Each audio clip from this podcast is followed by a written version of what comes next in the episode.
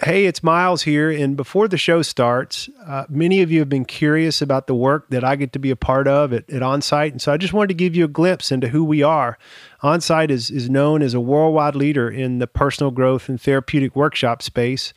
We're just fortunate to work with an incredible team that creates life changing experiences that assist individuals and families and couples into becoming more self aware empathetic, compassionate, and, and, resilient, and just overall raising our emotional intelligence so that we can become better versions of ourselves and enhance our relationships. So, whether you're feeling burnout or life just seems a little out of balance, or whether you're trying to overcome some adverse circumstances that you experienced along the way, we've got some really cool workshops uh, that we offer year round that we'd love for you to learn more about. And we also help stay plugged in and get you resourced for counseling and other great resources in your area as well. If you want to know more about us, check out onsiteworkshops.com or you can find us on our socials at, at onsiteworkshops. I think that the system that art is placed in in order to commodify it is destructive to the artist. Yeah. Mm. Yeah. Because music has always been something that was a glue for communities or something that gives people a way to process grief mm. and change it, flip it. You know, the music that we have come to commodify and and sell the reason that it's so powerful is because it comes from centuries of people's experience and communities mm. using it as a way to pass wisdom on to the next generation and pass customs on to the next generation.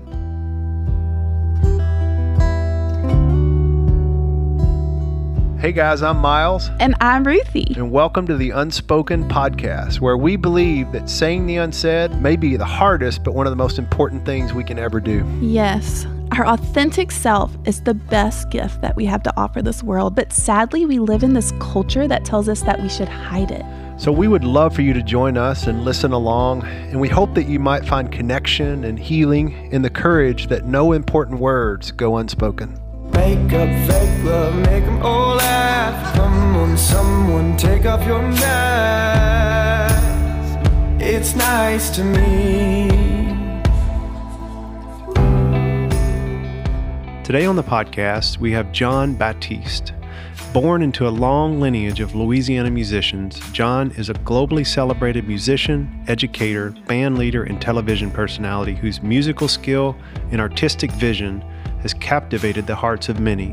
Whether solo or with his band Stay Human, Jon is a musical genius who is well known for his role as the musical director of The Late Show with Stephen Colbert.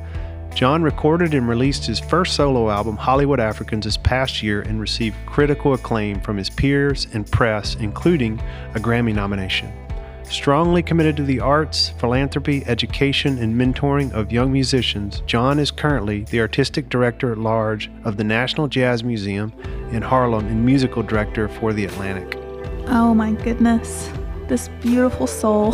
I'm so grateful that we got to sit across from him. And honestly, this is one of my favorite conversations I think we've ever had.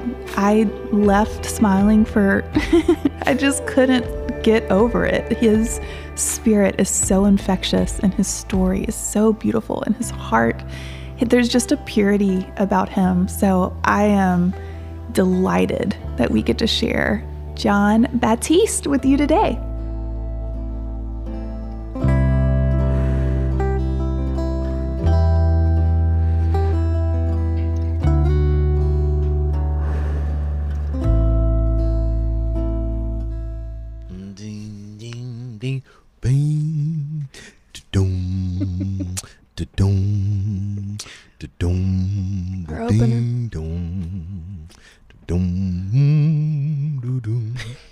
Wow, wow, yes.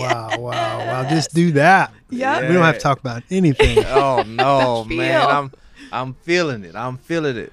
We're in New ah. York City, man. It's yes, a good vibe. We are sitting in your office. Jon Batiste. Yeah. Ooh, the rhythm. in the house. yes. Uh, Jon, I feel like I know, obviously, I don't know you know you because this is the first time we've met in person, but I know your love, Mm. Suleika. Yes. And after our trip to Vermont, I literally I looked at her. I'm like, I love that man, and I will do anything for him because the way you have shown up for her and loved her, I'm like, I will do anything for you for the rest of my days. For the is- rest of my days, I, I, love gotta you. start my days like this Mm. with the love. We got Mm. we need more love in the world. Yes. Mm. We don't have enough love that is unconditional, Yes. and we need more of that. That's right. Mm. You see, That's that's, right. what I love about our relationship, and and you know she's been doing amazing things, but Mhm. I I just love that we don't always agree. Right. We don't always see things the same way, but there's a deep love Yes. Respect. that abides. And yes, a respect. Love is about mm-hmm. respect. Love is about acceptance, Yes. and that's at the core of the relationship. Yes. Wow. Thank you. Thank you. Thank you for today. Thank you for having me here and coming here to the office. Thank you. Yeah. What you just shared about love and more unconditional love and the deficit of it out there. I guess if there was an algorithm for humanity, that would make us more humane to one another and ourselves. It might be a part of that. And where'd you where'd you get that? I mean, where where did that message come from? How'd you download that? Jesus. Hmm. But for me, I've been blessed to be born with everybody's born with gifts. I was born with a certain connection to that frequency. And when I realized that it was maybe years, years later, maybe as a teenager, or even um, once I moved to New York at 17 and just started seeing the world and touring and realizing that everybody is not blessed to have tapped into that frequency Mm.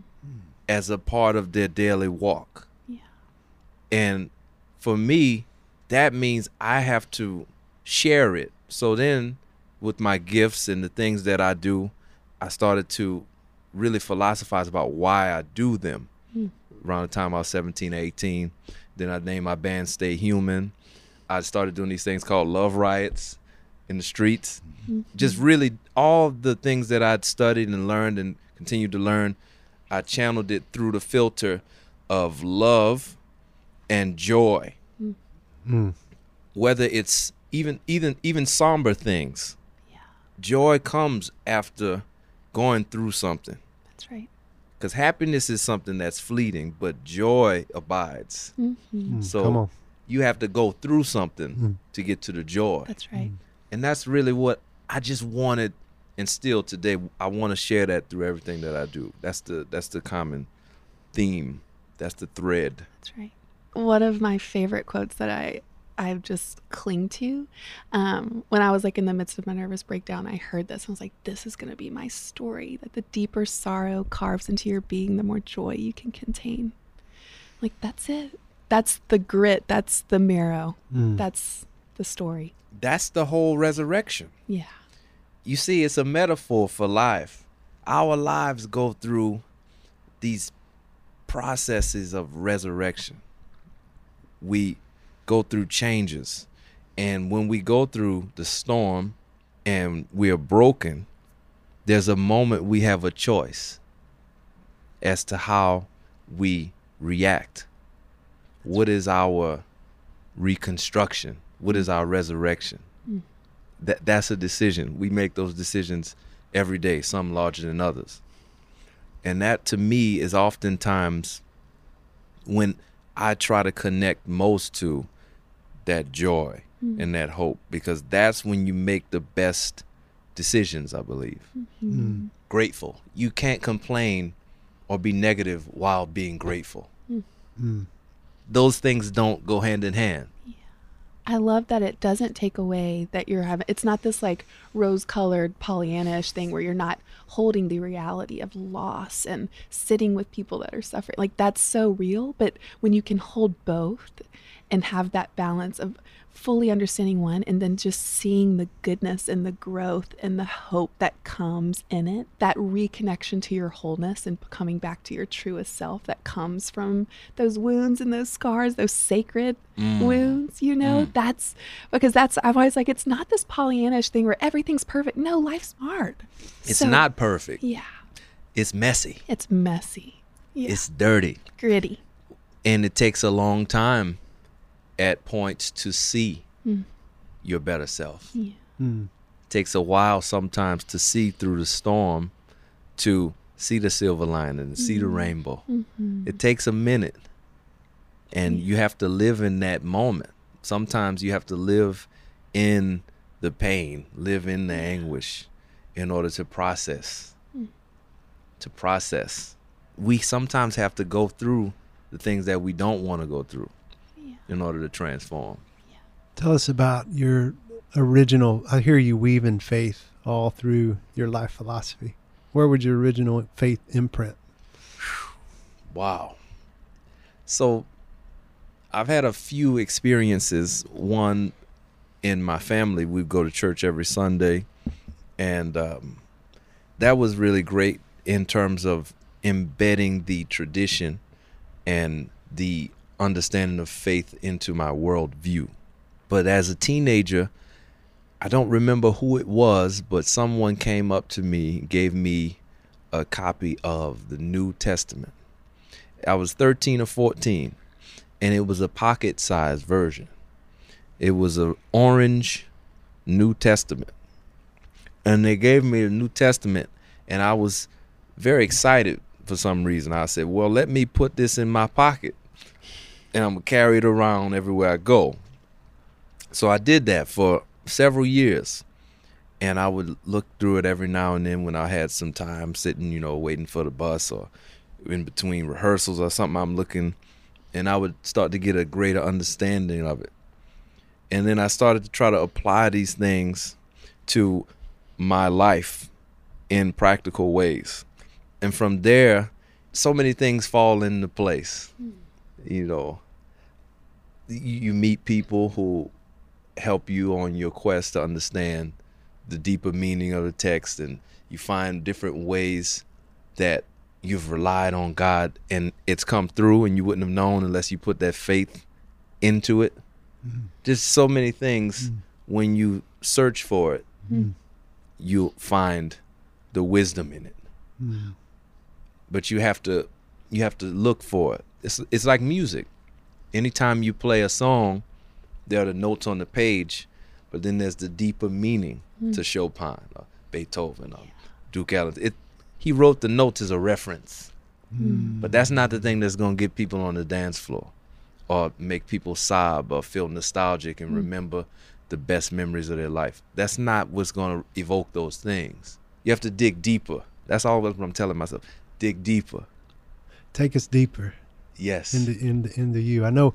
So when I look around, and obviously I'm I'm a fan of, of what you do, and and I get a real good sense of who you are based on that. You know, we don't ever know. You know, it's just perception. So I know you've done a lot of interviews, some incredible interviews, by the way, on just your gifting, what you do in the world as a as a profession, and I'd really love to dig in and know who you are. You know, what do you value? Wow. I really value relationships because I think that's everything. Hmm. I think we are here for a short while. And the time that we have here, our relationships, that's the structure of everything that we do. You oftentimes hear people say the five people that you hang around most will determine the course of your life. And what are those five people but five relationships? Hmm. Five people. And that also says something about relationships. The deeper a relationship can go, the less time that you have for other relationships. Yeah. So you have to prioritize. So for me, I've really, in the last year or two, max, I've really tried to prioritize relationships in lieu of my profession because it's become such an overwhelming part of my life mm-hmm. that that thread of what's most important to me can be lost. Hmm. So relationships to me are, are, are key and um, cultivating them, Yeah. making time to really build it out. Yeah. I hear intention. You're setting those intentions. You're being intentional to really connect with those, your five that you've chosen, and you've chosen to love them so fully and to show up for them so fully. And out of that abundance, you're able to go in the world in love. Mhm. But there's such a value and importance. Like I call them my soul family. And like when I met Mm. Suleika, I'm like, you are a Soul member of my soul family. The second I met Like her, I couldn't take my eyes off her. I was talking about it to Azita last night. Like Suleika came in the room and everything else got quiet. And I was just like, I didn't know I've been missing you. You yes. know? And she just is such a light. But when you find those people and you want to cultivate that sort of intention and that love, because that's it. That's the most, everything else doesn't matter if you don't have that. Relationships. That's right. That's I it. love that. You can have everything in the world, and if you're not around people that you like them, they like you, and y'all are growing together. Mm. Because if you want to go deeper, that's the mark Yes. of good relationships. Does this person make me grow? Do I make them grow? That's compatibility. Anything else is a negative, Mm. a net negative.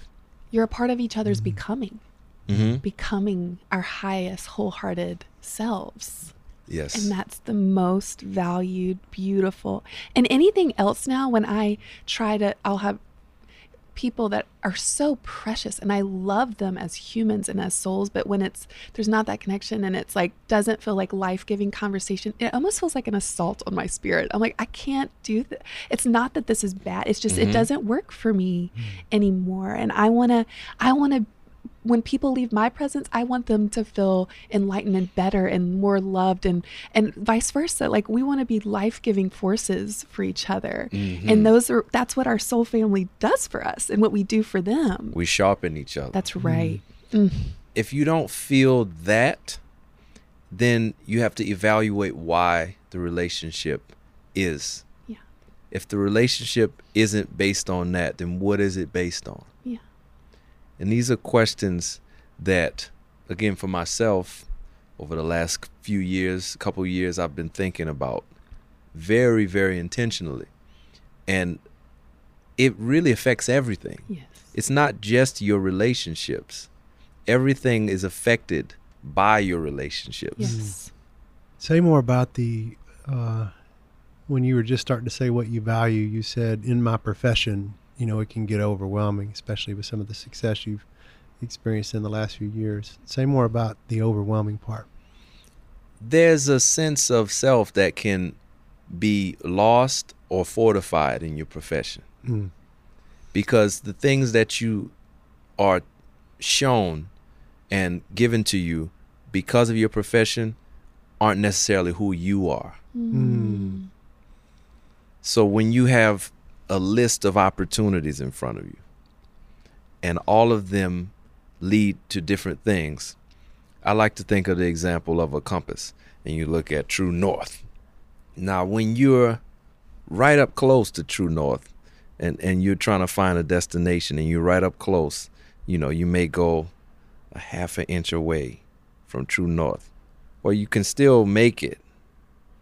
But if you are a hundred miles back and you're half an inch off, by the time you get to your destination, you're completely Off track. you completely off track. That's right.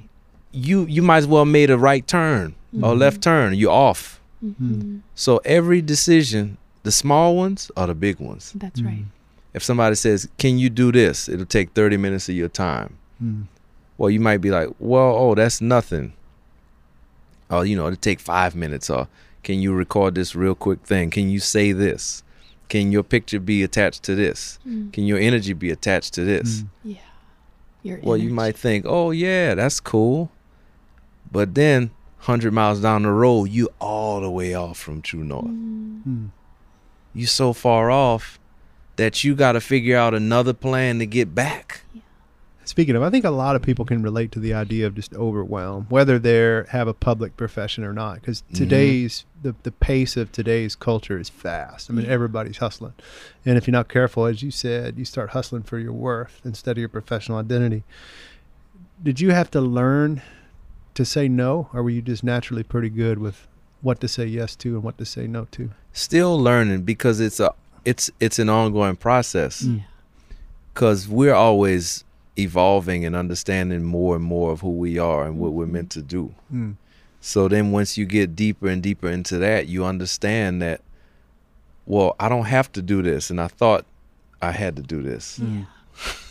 You know? Yeah. Definitely. and that can really be a lifelong process i think of of constantly editing hmm I love how Glennon says, like, with making those kind of choices, it's like, whatever's the next best thing. And I like to think about, you said true north, which I always think, um, does this make me feel like I'm going towards the light?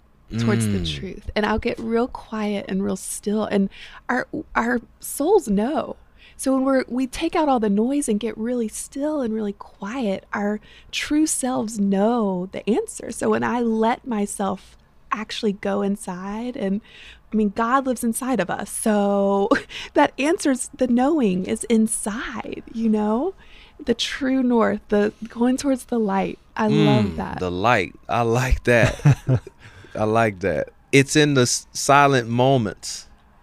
That's when we really can hear it. Yes. We don't make enough time as a as a culture we don't value that enough. Yeah. Mm. New York City showing up for us. wow Yeah. it's alive out there that's Yeah. like the irony is is amazing Mm. you know, cities bustling, and we're talking about making time for the quiet moments. Yeah. Mm. Yeah, that's no irony. Mhm. It's not easy though. I'll say that. I it's part of my profession. It's something I've been teaching, you know, especially working with a lot of creatives and really busy people. And now that the work that I've been trying to push uphill is starting to trend. People care about emotional health these days. People Right. are talking about it. And, and so suddenly I'm I'm in a sense finding myself as busy as the people that I'm sitting in front of sometimes. And I'm trying to practice and implement tools that I was talking about in theory 10 years ago and now they're real. Mhm. And I'm like, whew. Yeah. So I, I struggle. That's why I want to I ask is I, I struggle sometimes with what to say yes to, what to say no to, and how to manage and balance the time and how to. Va- I value relationships too, but sometimes my schedule doesn't look like it. Mm-hmm. Mm-hmm. What we do counts the most. Hmm. You know, I oftentimes find for me when things get out of whack, I need to change my actions, my my, my physiology, like my whole physical. I have to shake it up, Mm. and it sounds very simple, but it can be very hard. It can be something as simple as, I'll take music for instance. Uh, if I'm gonna sing, and I really want to be rooted and connected in my body, I'll do 20 push-ups before I sing Mm. because physically by doing that I'm feeling my body. Yeah. I feel it and I'm breathing Hmm. and I'm connected to the breath. Yeah. And then when I sing it's not in my head anymore because I physically snap myself out of my head. Hmm. And things like that go a long way Yeah. or even the idea of of uh, before going on stage is putting your hands in the air like you just won a boxing match Yes. and just standing there and jumping up and down Mm. and really just feeling the victory just Yeah. victory Mm. you, you want to that's what you want to channel victory That's right. and then you come out and it's amazing hmm it's a shift Yeah. Yeah, that that power pose that you just described is actually scientifically it sh- it's proven that it actually lowers your ambient stress level just by doing it. really Wow. What? Isn't that crazy? really Wow. Originally, they thought that it was something that we learned, like we learn a lot of things by seeing it. So, in Mhm. other words, when you see somebody do that when they cross a finish line or have a victory, that that's what you do. So, in other words, it was imprint learned until they saw seeing impaired runners uh, cross a finish line who'd never seen a day in their life. And guess what they did when they crossed the finish line? thing. wow Come on. Come on. Wow. Yeah, that's that's nice. I like that. I love that. I'm gonna start implementing. I love I, that. I've never thought about it before I go on stage and speak or Before. something. Yes, that intention. I've done it before. I've gone into Mhm. meetings. I always feel like I'm crazy, so I go in the bathroom and just light it up. Oh yeah, yeah. Oh yeah. I love that so much. Physical. Wow. Physical. a lot of creatives and artists that I've worked with in the past, I think have and I have a, a, a dilemma out of the gate. Meaning, and I'm just curious to see what you think about it and how it's impacted you as you've come along. Meaning that in some ways, for their art to be distributed into the world, it requires a platform for people to know who you are. And a platform requires a public profession. And typically, the bigger public profession, the more impact the art. And public professions, um, they, they create abnormal life circumstances That's right. And whether it's the pace, whether it's uh, not having time for relationships, whether it's all the things that come along, and whether it's fame, you think about all the things of having to separate yourself from it. Public professions create abnormal life circumstances. Abnormal life circumstances create high levels of stress. I know that from my profession.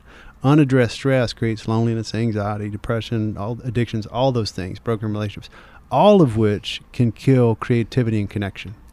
So the thing that your kryptonite, the thing that brings most artists to the dance, creativity and connection, in a sense, you've signed up for a career that's designed to kill it. And I call it the artist dilemma, but I say it's only a dilemma if you don't know about it. Mm. Because if you know about it, you can do something about it. But I just wonder, as you as you've and you've kind of had this amazing trajectory from playing, you know, as a kid in New Orleans, coming from an mu- incredible musical family, all the way up through your education and it's just unreal what you've done. But have you ever experienced that? Have you ever gone through a season where in in the build you felt like you were losing your connection and creativity to the art? Definitely. I think that the system that art is placed in in order to commodify it is destructive to the artist Yeah. Mm. Yeah. because music has always been something that was a glue for communities or something that gives people a way to process grief Mm. and change it, flip it. You know, the music that we have come to commodify and and sell, the reason that it's so powerful is because it comes from centuries of people's experience and communities Mm. using it as a way to pass wisdom on to the next generation and pass customs on to the next generation. You know, if you listen to a lot of music that's on the radio, whether it's you know R&B music or hip hop, it comes from gospel or Negro spirituals, or Mm. you know, if you listen to country, it comes from the Appalachian tradition or Yeah. the Carter family who did it as a hobby That's right. and they were recorded, and it became a thing. Why did this have to be commodified in this way? Mm. Money. Man, I feel like if you're going after it for money or fame, you can lose yourself. You can lose yourself and thus kill the thing that's got you to the point that you are. Mm. So that's why when we talk about purpose and talk about what is it that I'm doing everything for, it's it's all philosophical. It's all spiritual. Even the smallest decisions. And when it becomes overwhelming, you have to be able to just shut it all off, Mm. no matter what the consequences are. Mm. Because if everything is based upon the nature and condition of your soul, then it shouldn't matter if this is out of whack, if the soul is out of whack, it shouldn't matter if you shut it off because you you're not worried about losing money Mm. or position. Or power. You're not worried. Mm. Even if what you do is helping people Mm. because Mm. you you have this concept of being a noble martyr Mm. Ooh. when really you're leading people in the wrong direction. Yeah. Because you're not living Right. the thing that you're uh, telling people to do. That's so right. for me, I always think about that. Well, I'm gonna just shut it off, and I'm not gonna do nothing I don't want to do. Mm. And if it gets worse, I'm gonna shut it off even more. Wow. I love And then if I gotta shut the whole shop down, I'm gonna shut it down. And I think we heal the world by healing ourselves. And so you so can't go out there and that's right. Even if like I loved what you said, even if you're trying to do good in the world, but if you aren't staying true to your soul and taking care and nourishing yourself and loving that it- it's not selfish. That's so it, you love the world better by loving yourself well and true. That is that's it. But I, but it's interesting though. Our instinct when we get in those places, or at least a lot of the people I've worked with, whether you're in the creative space or you're just in life, just doing life and busy, is that when it gets really stressful and you get disconnected from who you are, our tendency is to numb it or to do more of it. yeah. And so that instead of the other, which is no, actually we got to shut it down to, to keep it sacred and survive. Yeah. Yeah, and there's a historic precedent of artists crumbling under the pressure Yeah. Mm. And self-medicating or finding different ways of covering the pain, That's right. and that takes them down. Yeah. Yeah, it's tragic. It is. The people we've lost: Oh my Yeah. goodness. Prince, Oh man. Amy Winehouse, Kurt Cobain, and we keep, you know, I mean it goes on and on and on and on. I was thinking about that. I just recently read Marvin Gaye's biography by David Ritz, Divided Soul. Mm, And his whole situation is tragic, but it's it's an archetype. Yeah. It's almost like, you know, Shakespeare was writing about this so long ago. Right. He he understood life in a way where he could he could put these archetypes into play and Marvin Gaye is the archetype of tragedy. Hmm. And it's so often the case with our great artists cuz they're so connected with something that's so deeply spiritual. Yeah. It's a heavy burden to bear. Yeah. It's heavy to live in that place of intensity. It's like living in the eye of a storm. mm. And you got to figure out a way to channel all of that, but also just stay sane and rooted.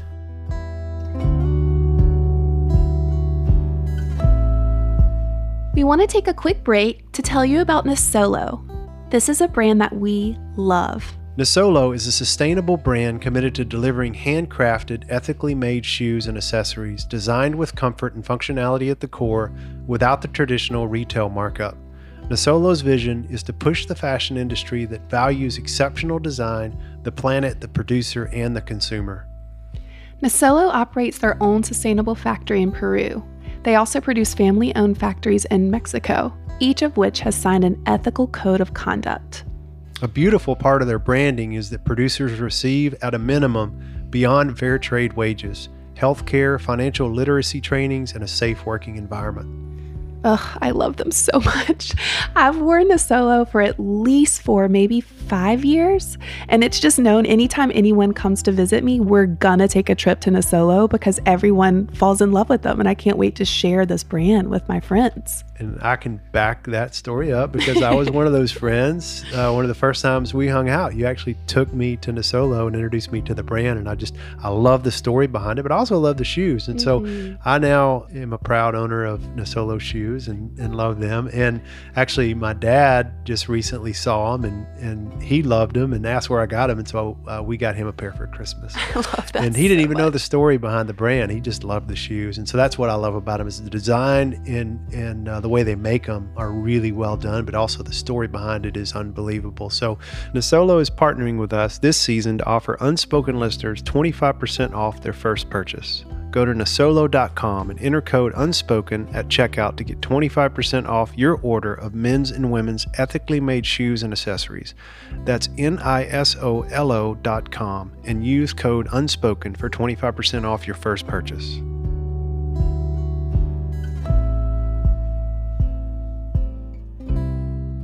I am not a musician, but I love music. Like it's, I I sang and hum before I could even st- like it's it is so foundational for me, and I but I don't have a language for it. I can't create it. I just feel it. And I was Mm. I was married to a drummer for ten years, and Yes. and he would bring home records he'd record. He's like, I want to hear your thoughts. I didn't have the lingo, but I could tell him exactly how it made me feel. Mm. I could give the emotions behind it. And when I listen to your music, it transcends. Like it, I feel, I feel so connected. I feel my emotions, and I feel what I assume is the emotion that was going behind it, and I feel your ancestry. I Mm. feel your history. I feel like it feels so much bigger than what's playing in my earbuds. It feels so much on such a higher galactic evolution. I, I don't know. I don't have language, but I Mm. know how it makes me feel.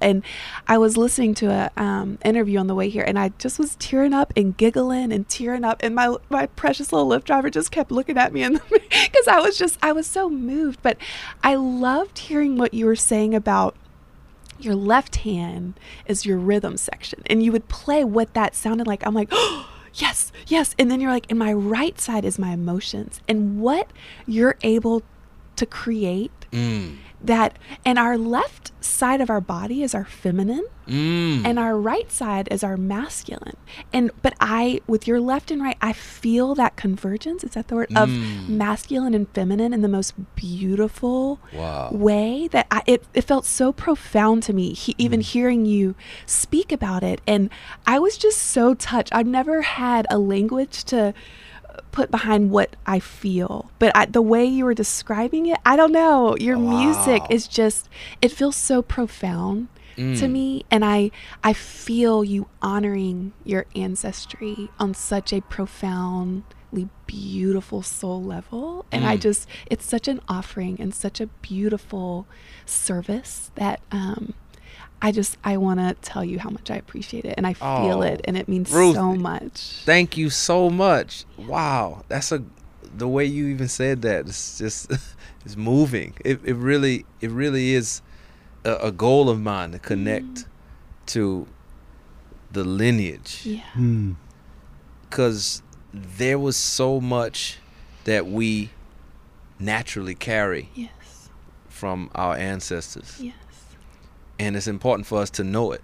yes we can't forget about them because if we forget about them, we're forgetting about a part of ourselves. that's right And that's what also brings a certain depth and profundity to the music. mm, It's not just of the moment. that's right It's not just about what's going on right now. Yeah. It's about history and thus it's about the future. yes Mm.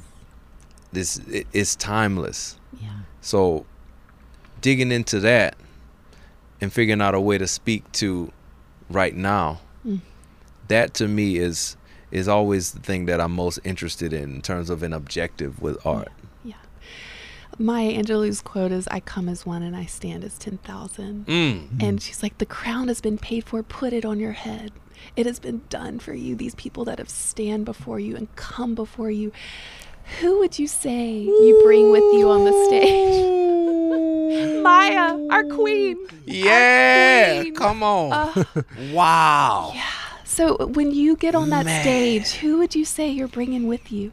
Oh, I'm bringing a lot of people with me. Yes, you Are. I mean, my family is rich in um, influences and a depth of uh, camaraderie that has always been a part of my performance. Mm-hmm.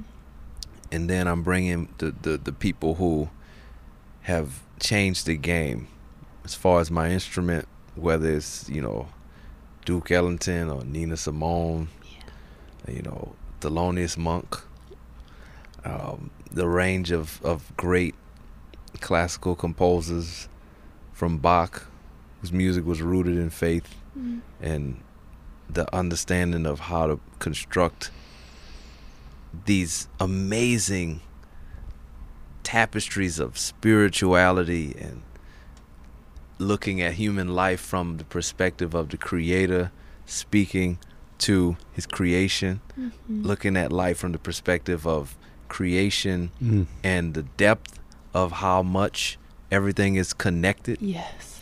nature. Yes. I mean, I was listening to the St. Matthew's Passion with my teacher, uh, William Daglia. It's a great Armenian Brazilian classical piano teacher. I've been studying with him for the last 15 years, and we were listening to St. Matthew's Passion by uh, Bach.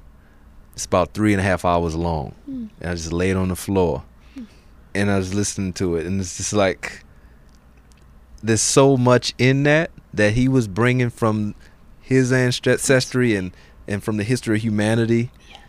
that how could you not for me want to dig into that and explore that Mm. and connect to that. Mm. Because we're all related. We're all family, That's right. Mm. human race. We're here together. Mm-hmm. So I want to bring all of that to the table because that's how it's going to bring more people together into the same room that otherwise may not show up. Yes. Mm. I love my crowds because we always talk about how the crowd is it's everybody. So diverse. It's everybody. Yes. That's what I want. Yes. Mm. Once I lose sight of that, it's time to shut it down. You're missing. Mm. Yeah. It's time to shut it down. Let's close the shop. Mm. It's been a good run. hmm Maybe we'll reopen someday. When you Let's come shut back. it down. Yeah. Wow. You've. Uh, I wish people could see this interview because uh, my, I had a question about. I love the name of your band, Stay Human, and I read about kind of where that was inspired from. But one of the questions was, how do you how do you do that? How do you stay human? And I want you to answer it, but I, I do want to ask something else about it because it's just even as we've been sitting here, the way you walked into the room, Yes. There was a presence that you invited in that you weren't on you were just here Mm. and it was different you know and you slowed everything so my one of my things for 19 is slow down Mm. and you've got this way of slowing everything down Love that. We we talk about that a lot. yeah. yeah you just even in conversation so if i wish if you all could see this the listeners is there'll be a moment where ruthie will say something or i've said something and we may i may keep talking and you just stop Yeah. and you lock in you make eye contact and you, You, just shake- lean in. You lean in and you just Mm. you you appreciate the moment and you let it breathe. yeah. Yes. Wow, I I really really feel that that's the the most important thing in order to be present. People say be present. What does that mean? The most important tool in being present is to slow down. Hmm. Just take a minute, take it in. If you take in the moment and slow down, then you're the most present that you can possibly be. Hmm. When you're praying, what are you doing? First, you take a minute and you listen to what's on your heart, what God might be saying to you, things that you want to offer up, and then you go through it. So we know how to do this. That's right. We know how to do this. It's just a matter of doing it when the pressure is happening Mm. because people will oftentimes push you or rush you to make a decision or to do things based upon a timeline that's external Yeah. that has nothing to do it has nothing to do with this Mm. and sometimes you have to you have to soldier your time Mm. Mm. um, it's not always easy you got to fight for it you got to say no and just let it be no and Yeah. Can I tell you something that's so precious? What you were just talking about prayer. Like I just realized something. It just dropped in. So this morning I was meditating and praying, and I had prayed that for this room and for this space and this conversation. And I was like praying that you would feel really um, seen and cared for and loved and safe with us. And you know what's so beautiful? You've given that to me. wow I feel that you walked in and I felt before I even touched you, your spirit embraced me. I felt so cared for and seen Yes. and loved and held by your spirit. Like you gave that to us and to in the space. I mean it's it's your spirit in here. So it it was already here. I feel I feel that too. I feel this is this is not I mean, what I love about what you do is you invite space for people to reflect and think and talk about things that we all, whether we're consciously aware of it or not, we all go through That's right. and process and have to face at some point in our lives. Hmm. Let's talk about it. Yeah. For so long, I think we reserve those conversations for the confidential, confession booth or the therapy room, and it just we had it backwards. And we, we in a sense we created the stigma we complain about because that's just the human condition. Mm. Right. We sit around and talk to each other about the good and the bad and everything in between. Yes. That's right. That's right. Mm. We don't make time for it now because we've created this stigma around it. We have to go somewhere off to the side in private Mm. to talk about it.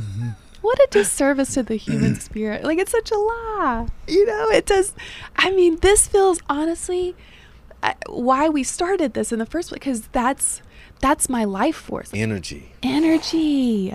In in relationships. Yes. If you feel even some relationships challenge you and push you, oh, I got to be better, or I got to know more, or I got to do more. That's good too. Mm. But anything else, it's an energy that you feel from a person too, that you can become, you can tune into it.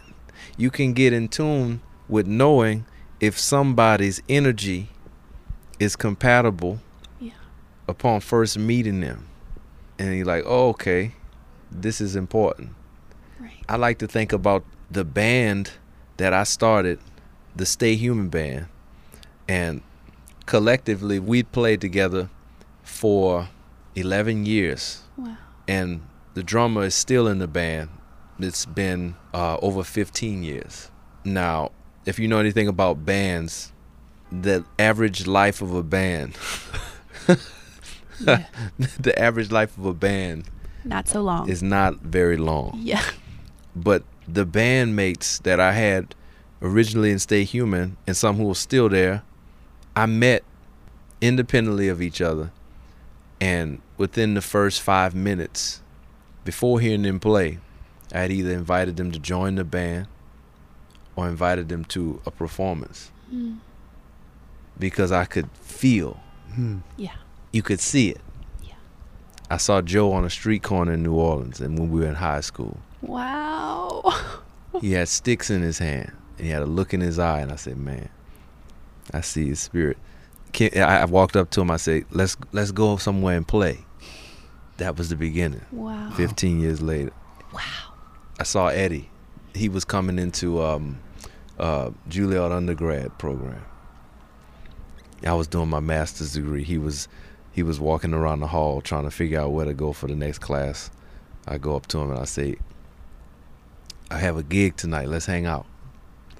He was carrying his saxophone without the um without the neck strap. He was just carrying it like a briefcase. And he walks kind of pigeon toed and he has that's the original soul. Mm. I bet he's great. You had not heard him. You No. just felt it. I hadn't heard anybody that I've hired Wow. up until when we started this show. Holy. Nobody that I've ever hired in my band had I heard before. Feel. It's all feel. Oh, that makes my heart But it's swell. real. I know. We we discredit the things that we don't see because we don't see them, Mm. But they're real. Mm-hmm. we discredit it because we don't see it. So then we start to think, oh, well, that's not real. But then when you lean into it, you're like, oh, this is more real than you know That's right. the good and the bad. That's right. Yes. Mm. You said something uh, about your time at Juilliard in one of your interviews where you were a little bit non-traditional, walked around and playing, and Oh, yes. the, the, the professors didn't quite get you. Mm-mm. And I, I think what you said was that the rules sometimes get in the way of the intent. yes. And oh, thought, yes. Whew. And you've kind of been describing that in, in a lot of different ways. But It's really, for me, about the intent. Mm. Intention is your true north. Yes. What's your intention? What are you trying to serve? Who are you trying to serve? Mm. How are you trying to serve? That's all intention. And if you forget about that, then you're just doing things based upon what you're supposed to do. You're supposed to do this right now.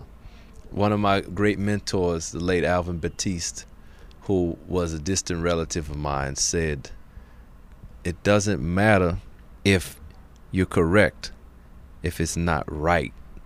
And I always loved that. And, and, and, and I never understood what he meant until later because he was telling me this. I was like teenager, 14 or something. He's like, Yeah, that's correct. but it's got to be right, son. Mm. Wow. Right. That energy, that feel you're talking about, what would be your hope that people feel when they leave your presence? I feel like I just want people to feel like themselves uh, uh, and and feel feel like they don't have to be anything. Like they don't have to be um fake any in any way or have to be in any condition in order to feel like we've connected, we've bonded, that they have love for me. And I also just want I want people to understand their value because people don't really understand their value. Yes. They attach their value to who they know or their profession or their monetary Mm-hmm. value. Yeah.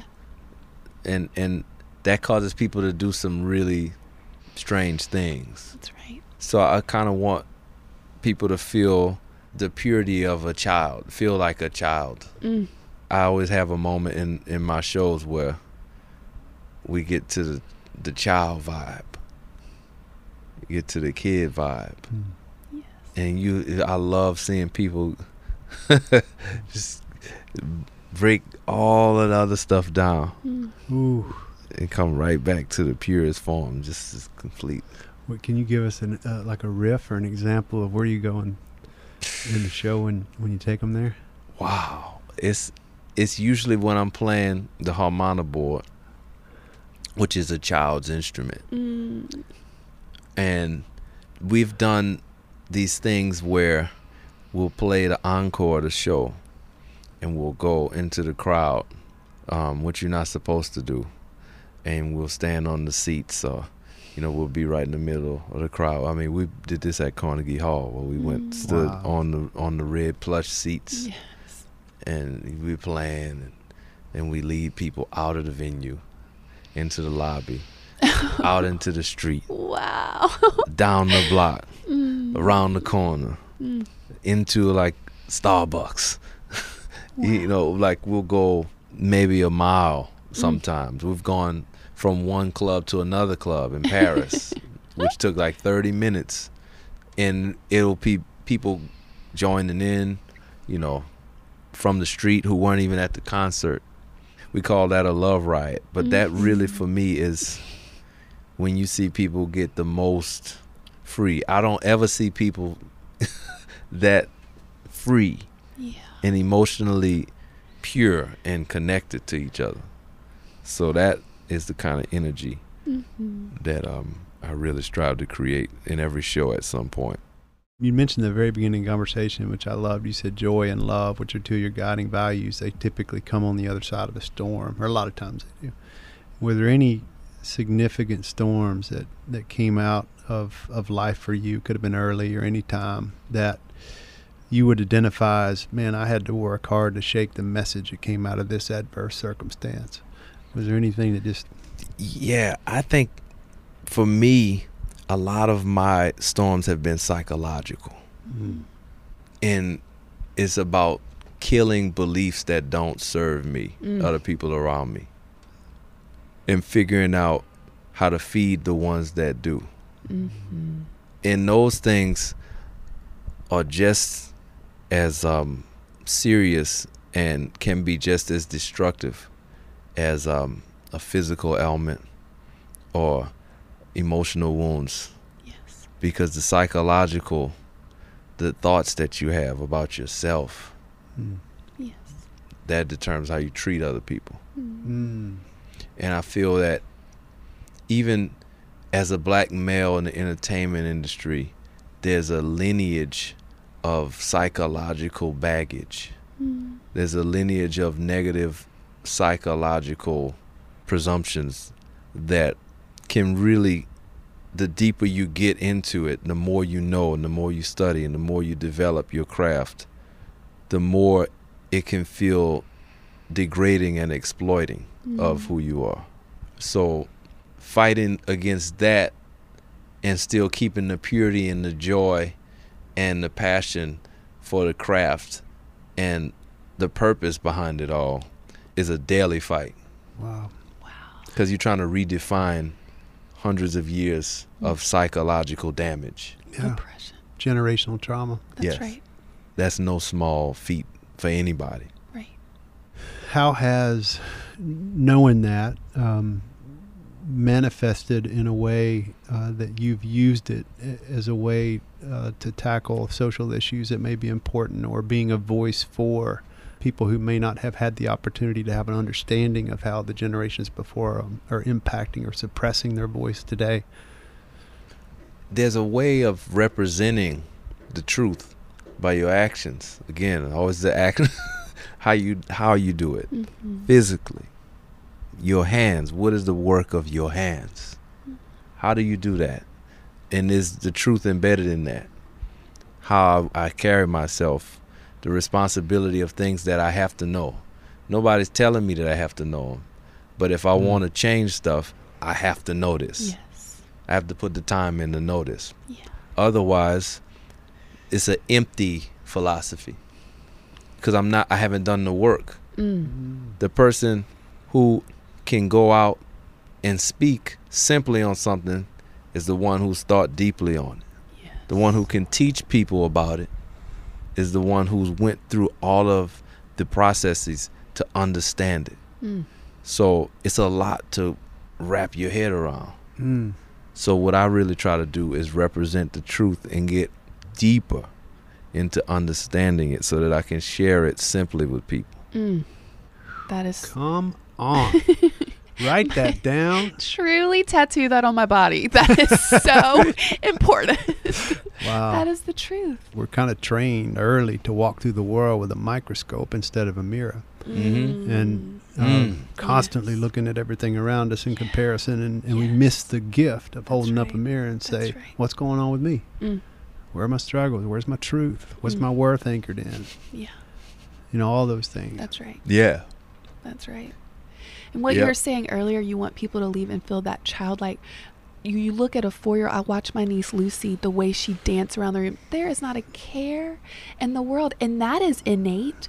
And then life happens and world and lies come in and these stories come in and that we might learn in culture or church or family, whatever. So the coming back to what you're giving in these beautiful love riots is coming back to your truest self the, the freedom that you are so loved and so good and so whole and these lies that we're told like unwinding those lies is coming back to our true north which is that childlike awe and curiosity and freedom and goodness like you don't have to teach that to a three year old they have it Right. because it's innate in us. Mhm. It's it, and then it's coming back to that is the work because we're also deserving of that, you know, and we're so good. Mm. Wow. We don't really always know the the price that's been paid for us. Mm. We lose track of the joy of that news. Mm. The idea that we can be free to love each other and be open and not have to worry. You know? Yeah. Mhm. I hear what you're saying.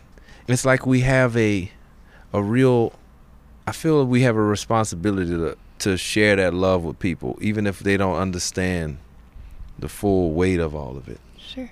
Cuz that connecting to that feeling, especially if you've forgotten what that feels like, that leads you down the path to true north again. Mm. You could have been gone for several Yeah. years without having that feeling. That's right. And you have a we have a love riot and you connect to that again. Mm.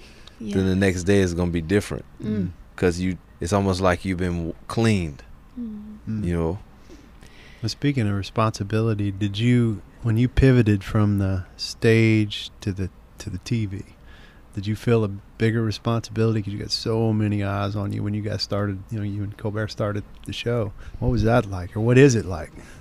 it was a different responsibility and i still didn't fully understand it up until recently which is when you're dealing with media and television there's a history Mm. that informs everything the way that it's set now is based upon so much of um, a predetermined mythology and you are put in a position within that story that you have the choice of accepting or, or striving to redefine. Mm. And for me, understanding the context of it has given me a deeper understanding of how to best do my job at the highest level while also representing my values. Yeah. Hmm. Jon, you're like, I feel like I need to just after go back and listen and just take all the notes because your Oh, wisdom like is we've been just pastored to, philosophized. truly. I've just gone to church. The gospel is being preached to my soul by Jon Batiste. Can I tell you something? I um when Suleika picked us up at the train station in Vermont, I know exact. I can feel exactly where I was. She was telling stories. I, I ask a lot of questions, and so I was just asking a bunch of questions about how y'all met and your friendship. I love that you met at band camp when you were 14 years old. Dear God, We're talking about that this morning, actually, Ugh. before I left. I mean, that is just those souls found met. Yeah. But can I tell you when I was like, I love that man. She told me a story. Y'all weren't even dating yet. You were just friends. Yes. And she was in the hospital Oh, yeah. and um, couldn't be around people because of her cancer. And you brought Stay Human to the cancer ward and played music for the whole ward Yes. and just lightened everything for everyone. You did that for everyone. And she's like, he did that several times. He would just show up at, and, I literally like, I could cry right now even thinking about it. that was just, that was the most loving, precious. I mean, that I truly, that was the moment I'm like, I love that man.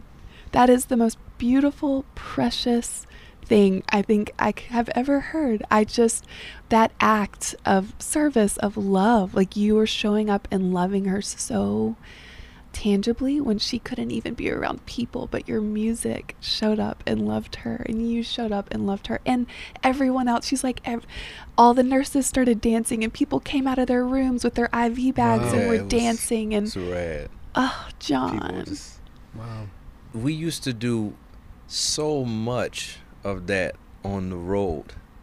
That is something that's really important to me. The example is to really care for people who don't have anybody or can't care for themselves. And that's that's something we used to always do. And now that we're on television, you know, there's a there's a different way of doing that because we don't have as we're not traveling the world as much anymore but we would go i mean in beirut we used to go there almost every summer and there's a um, there's a, a, a children's cancer center it would break my heart to go there but the the full circle um, moment was one of the years when we went to beirut Suleika, when she was well, came with us. And she joined us as we performed in Children's Cancer Center. Mm. And she was there to encourage a lot of the young cancer warriors, 12 years old and younger, Mm. with her story. Yeah. And that's a, that was a great full circle moment. Just as we had started to become partners, she was well enough to travel with us to Beirut Yes. in the Children's Cancer Center. Mm. I tell you, so many uh, takeaways, but Mhm. I think I learned how to just be a little more human today in being in your Mm. presence. Yeah. And I was, I, I had a question coming in. It's like, how do you stay human? And now I think an answer for me is just learn to be human. If you want to stay human, be human. And you've you've taught us how to be a little more human today, just by being Mhm. real, being honest about what what what's worked, what hasn't. Some of your philosophy and some of your experience has been amazing, and that's my favorite feedback on this show. Is a lot of people listen to us because they want to be reminded that we're all human beings. Mm. And is the is, is there is there a message or is there something you want to leave all these people with and us with? Um, Wow. Thank you. Thank you for having me. I think that it's a it's always a joy to be able to share your story and Mm. share the things that have inspired you um and and continue to inspire. I really just want people to feel a sense of um, security and hope in a time where it's very, very hard to find it. You look around on, you know, whether it's it's the news or you know the different stories that are going around in um, the media about how everything seems to be falling apart. And you shouldn't worry because these times have come. It's always been moments where people feel like everything is going to fall apart. And maybe things will fall apart in some way or another, but our souls, who we are as people, our purpose, the thing that God put in us to shine, that doesn't go anywhere without your permission. People can take that from you. And these days, people may be conspiring to take that from you, but you in charge of that, that light. And how you cultivate that and develop that has nothing to do with everything that's going on out here. That's right. That's right. All of this, if you connected with the source, Mm. if you hear the voice of God in you speaking to you, if you're connecting through his words and through his messages and his examples, and you walk in that, there's nothing that really can take you outside of that zone. Even in death, there's joy. Mm. You see, that's the level that I strive to achieve. And all the other stuff is just kind of a distraction. You know, it's not saying to not care about your community or your environment, but to not get caught up in the drama of despair. Why bother? Doesn't really change anything. So be encouraged. Be encouraged. Wow. Thank you. Make up fake love, make them all laugh. Come on, someone, take off your mask. It's nice to me.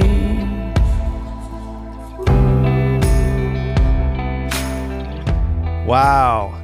Jon is one of my has become one of my favorite human beings, but that was just such a powerful interview. And I just wanted to tell you before we leave today, I did not want you to get away without learning about his latest project, which his newest album, Hollywood Africans, is out and it is incredible, highly acclaimed, getting an unbelievable amount of recognition. I've had it on repeat in my office, and you will thank me later if you go now to wherever you can get music and pick up this album by our friend Jon, Hollywood Africans.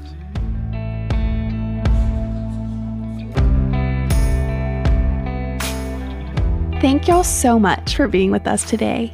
We know your time is valuable, so it truly means the world to us that you would spend your time and energy with us. And thank you for being willing and open to walk right into the tension of saying the unsaid. The music from our podcast is from one of my favorite bands, Love Riot, and this song is called Alcatraz from their EP Hallucinate. I cannot speak highly enough about these musicians and friends. Check out their beautiful music on Spotify and online. And a huge thank you to Chad Michael Snavely and the team at CM Studio who edit and mix the show. If you want to learn more about the Unspoken Podcast, please go to theunspokenpodcast.com for show notes and more information about the guest. And feel free to follow us on Instagram as well at the Unspoken Podcast. Make sure you hit subscribe to keep getting more inspiring conversations with incredible people delivered straight to you. And for those of you who are regular listeners to the podcast, please consider supporting the show by leaving us a review on Apple Podcasts. We can't wait to share with you all of the upcoming conversations with some really special people. And we hope these fill you with the hope that we might all find connection, healing, courage, and the strength to leave no important words unspoken.